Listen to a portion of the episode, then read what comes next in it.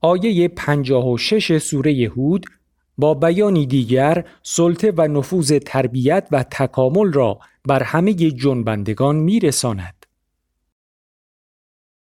اینی توکلت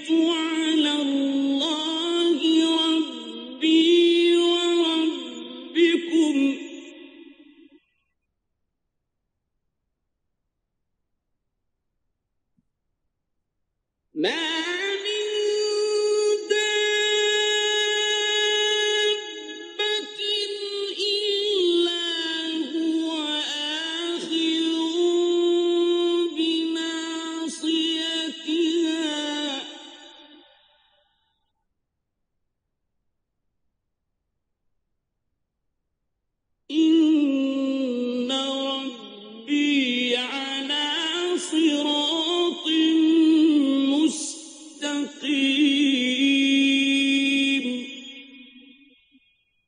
جنبنده نیست مگر آنکه خداوند به دست دارنده ناسیه آن است. چه پروردگار من بر سرات مستقیم است. ناسیه موی جلوی سر را گویند که گویا اشاره و استعاره است از محل و مرکز ظهور تکامل. چنان که در سوره علق نسبت خطا و کذب را به ناسیه داده است.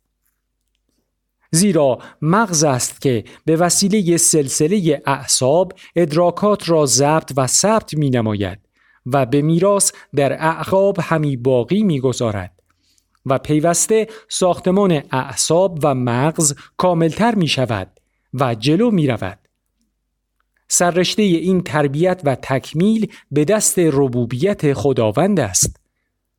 مراحل محسوس و واضح تکامل از طبیعت بسیط و مرکب عناصر به سوی غریزه و از آن به سوی مراحل ادراکات حسی و وهمی و خیالی تا ظهور عقل فطری و تکامل علمی پیش می رود.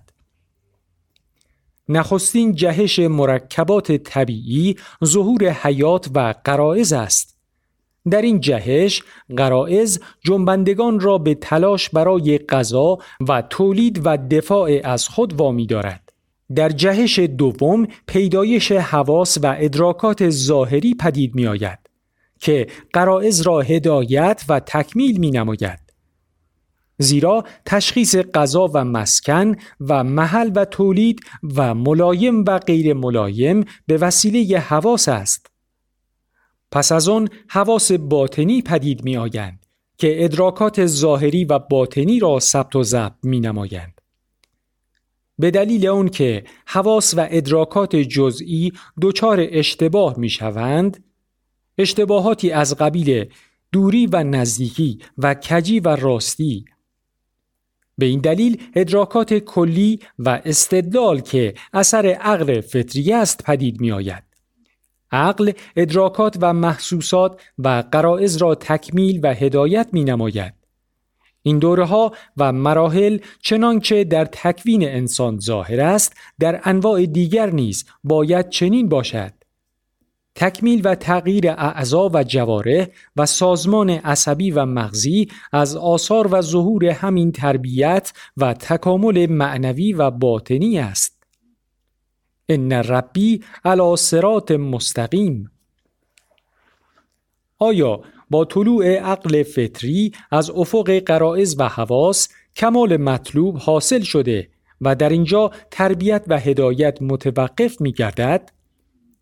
با اون که تلیعه فطرت تنها آمادگی برای جهش و آزادی از جهان حیوانات است عقل فطری پیوسته در بند و پابسته حواس و قرائز و بلکه محکوم آنها می باشد و شاههای کوتاه و کم نور آن حق و باطل را در نظر و صلاح و فساد را در عمل از هر جهت روشن نمی سازد و در معرض تقیان و کوران هواها و شهواتی که از منفعت و لذتجویی و قرائز برانگیخته می شود خاموش و محکوم می گردد.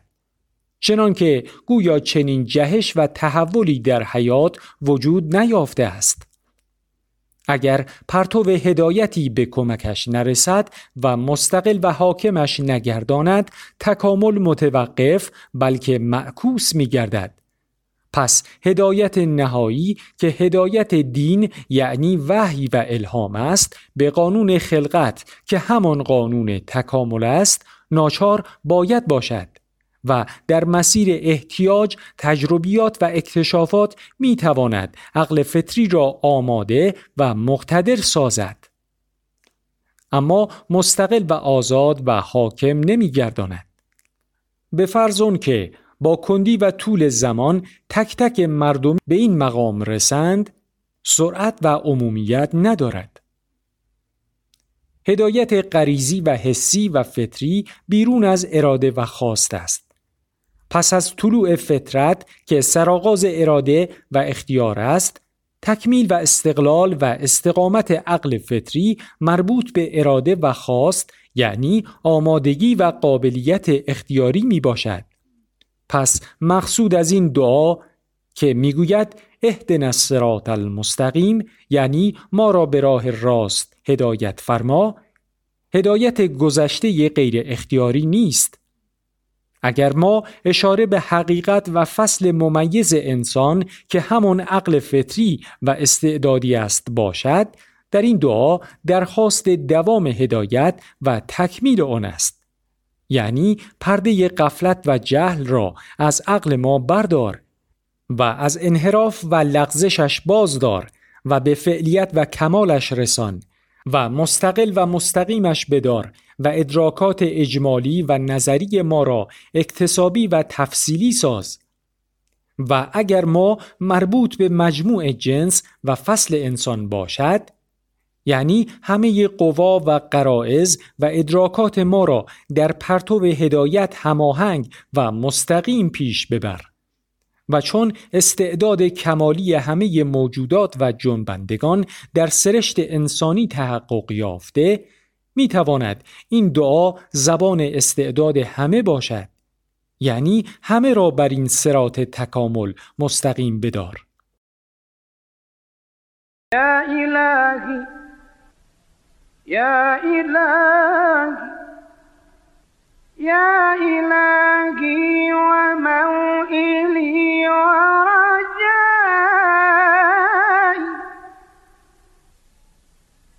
بك يا سيدي تزول الكروب يا رب يا رب يا رب غفرانك يا رب رضاك يا رب. يا يا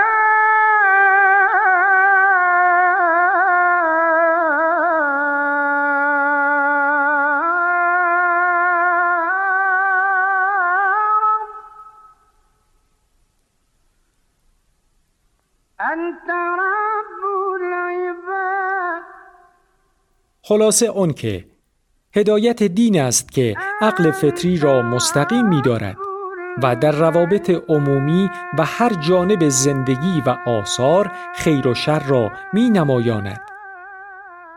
فعقم وجهک للدین حنیفا فطرت الله التي فطر الناس علیها چون نظام دینی و تعلیم دستورات و مقررات کلی و بیان معارف مبدع و معاد به وسیله پیغمبران تبلیغ و تکمیل شده پس مانند هدایت غریزی و فطری مورد درخواست بنده نیست. آنچه پیوسته باید درخواست شود هدایت در تشخیص و تطبیق است. تا به عنایت و لطف ربوبی معارف آن را بفهمد و نیات و اعمال خود را با آن منطبق گرداند.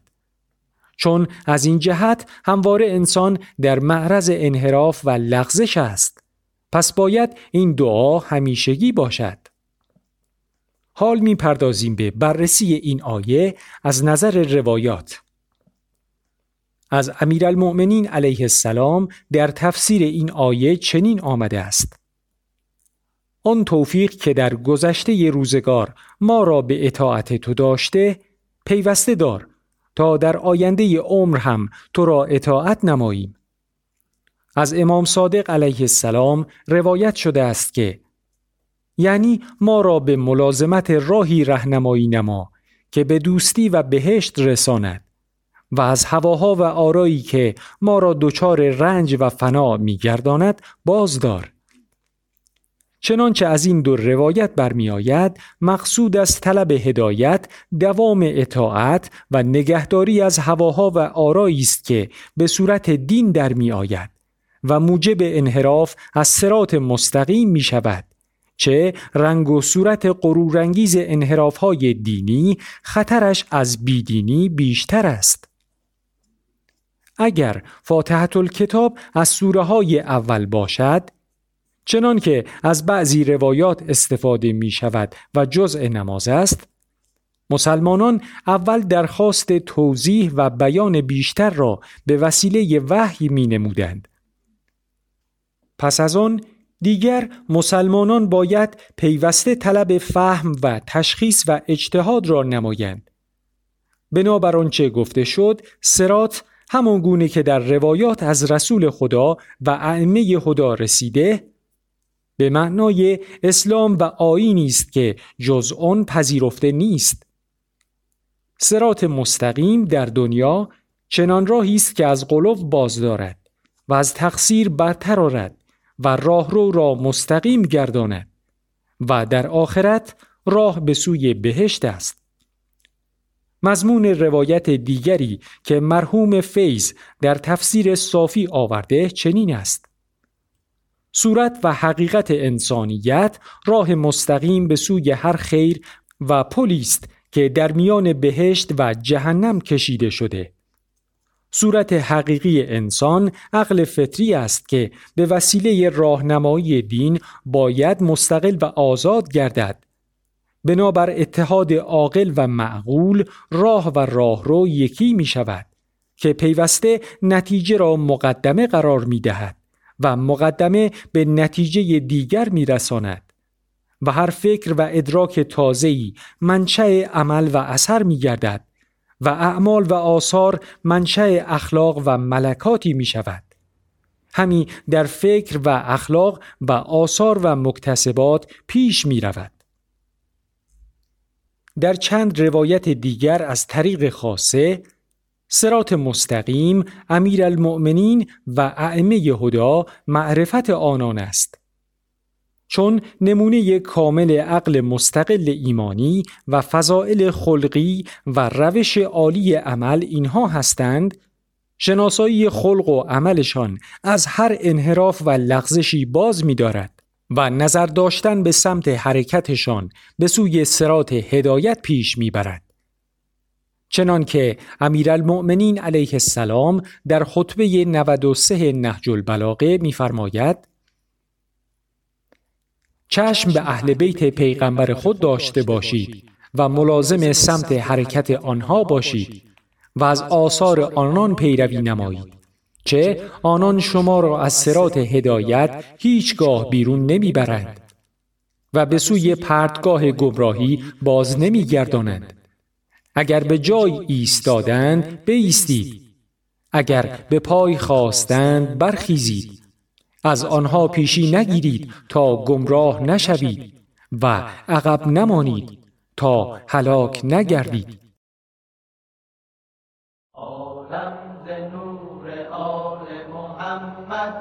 منور است این جلوه بر سراسر گیتی چو کوثر است.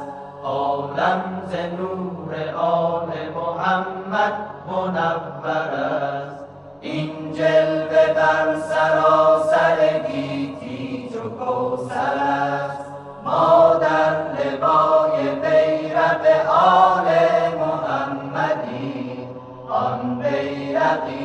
بر سر عالم چو افسر است. بر پیروان و امت احمد نبی باد ما را شفیع روز قیامت پیام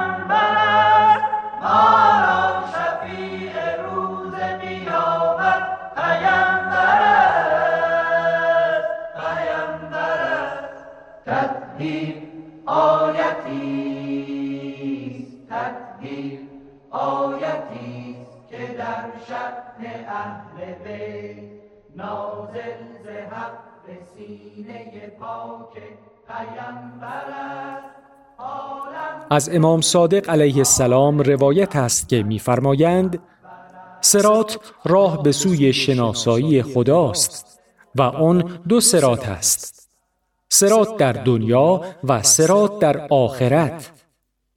سرات در دنیا امام مفترز و است. کسی که در دنیا او را بشناسد و پیروی از هدایتش نماید از سراتی که پل جهنم است در آخرت می گذرد.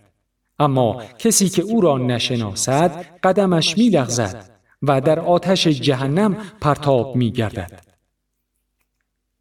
از آنچه تا اینجا در معنای سرات گفته شد و از مضمون دیگر آیات و روایات چنین می‌فهمیم که سرات را حقیقت و واقعیتی است که همان راه تکامل و قرب به مبدع کمال است و به حسب عوالم و مراتب ادراک بشری به صورتها و تعبیرات مختلف درآمده.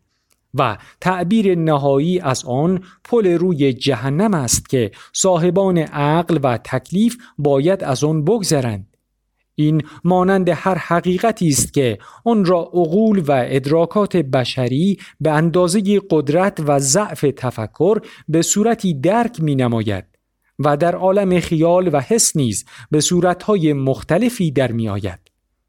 چنان که راه و روش و هدفهای هر فردی در رفت و آمدها و زندگی روزانش به صورتی در می آید که در عالم خیال و عقل صورت دیگری دارد و در خواب چون راه هموار آسان یا راه های پرپیچ و خم تاریک و پرتگاه های حراسنگیز می نماید. عقل آزاد و طریق کمال در حقیقت راه یا پلیست بالای پرتگاه شهوات و هواها. آن کس به آسانی می‌تواند از آن بگذرد که نور ایمان رهنما و نیروی عمل نگهدارش باشد و پیروی از امام به حق نماید. با این نور و نیرو و جذبه می‌توان از جاذبه قرائز رهایی یافت و از میان آتش شهوات برتر آمد. و از انحراف به افراط و تفرید مستقیم گردید و شتابان یا چون برق چنان که در روایات آمده عبور کرد و در هر اندیشه و خلق و عمل کوچک و بزرگی هدایت به سرات مستقیم را خواست و چشم به پیشوای حق داشت. سستی این جاذبه و قفلت از این دعا موجب انحراف و سقوط است. چنان که انحراف به سوی شهوات شعله های حرس و طمع را می افروزد و قوای خیر و حقجویی و افت و غیرت را می سوزد و محیط چنین مردمی را سراسر خشم و بدبینی و بداندیشی و حق کشی فرا می گیرد. تفرید یا تعطیل قرائز هم موجب فقر و زبونی و سقوط فکر و اخلاق و اجتماع است. این راه وسط چنان که در روایات آمده بس باریک و دشوار است و جز با کشش ایمانی و اخلاص و بصیرت نمی‌توان پیمود.